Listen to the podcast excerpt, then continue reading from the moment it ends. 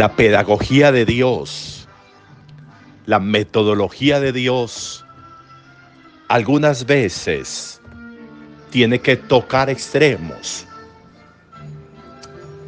A veces tiene que generar tempestades. A ver si somos capaces de caer en cuenta. A ver si tomamos las decisiones que debemos tomar retrasamos muchas decisiones, retrasamos muchos caminos, demoramos muchas cosas que podrían estar generándonos ya un poco más de plenitud y tranquilidad. Muchos perdones que dar, muchos perdones que pedir, muchas decisiones, muchos caminos que tomar.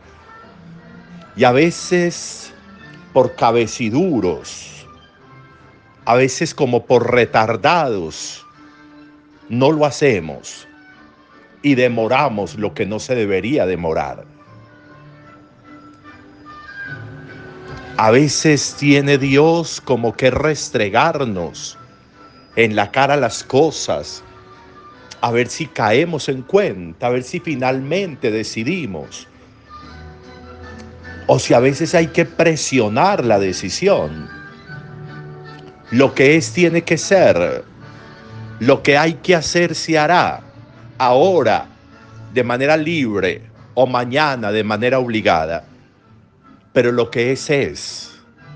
Y en la vida nuestra, lo que hay que hacer hay que hacerlo de nuevo, hoy o mañana. Hoy de manera libre o mañana de manera obligada o presionada. Pero lo que es es. Lo de Josué, lo de Jonás, perdón, hoy es muy importante. Jonás, lo veremos más adelante. Jonás decide darle la espalda a Dios. Y en lugar de ir a donde Dios le ha pedido, se va a otro sitio y para que él caiga en cuenta de que no es esa la dirección que debe tomar, se genera una tempestad en el mar. Y va a terminar lo que es es. Va a terminar Jonás tirado al agua. Y va a terminar Jonás en el vientre de ese cetáceo, de esa ballena. Y va a terminar donde tendría que estar, en Nínive le generó con su falta de decisión, con su claridad de decisión, le generó dificultades a las personas que estaban con él. Los que estaban en ese barco sufrieron por él, por ser un hombre indeciso, por ser un hombre que no hacía lo que tenía que hacer. Cuando demoramos decisiones, a veces cuando no hacemos lo que tendríamos que hacer, generamos en el entorno, sensaciones de peligro, de riesgo. Generamos sufrimiento en el entorno por retrasar y demorar las decisiones.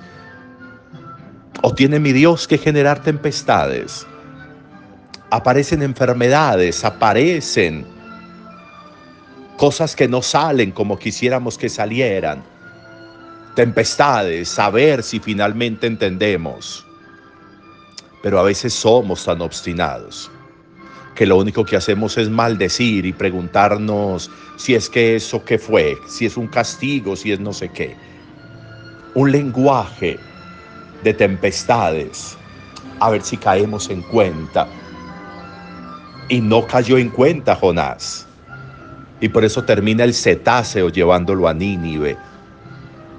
Como en el Evangelio, a esos fariseos, a esos doctores de la ley que se creían mejores que los demás, a esos judíos que se creían mejores que los samaritanos. Les va a restregar Jesús, el buen samaritano.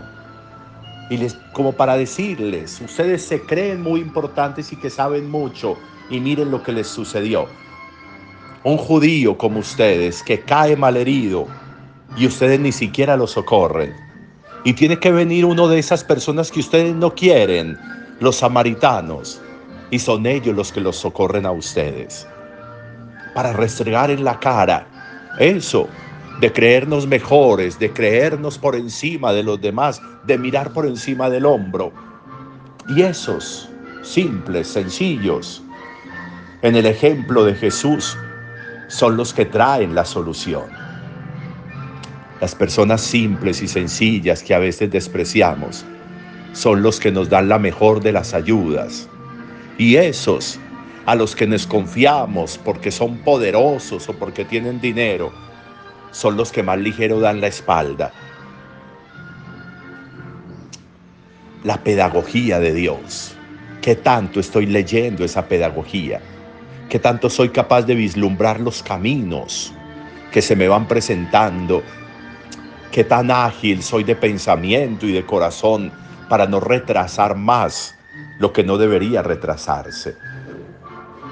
¿Qué tan ágil soy para hacer hoy de manera libre y no mañana de manera obligada lo que tengo que hacer. ¿Dónde tiene que estar mi reflexión hoy?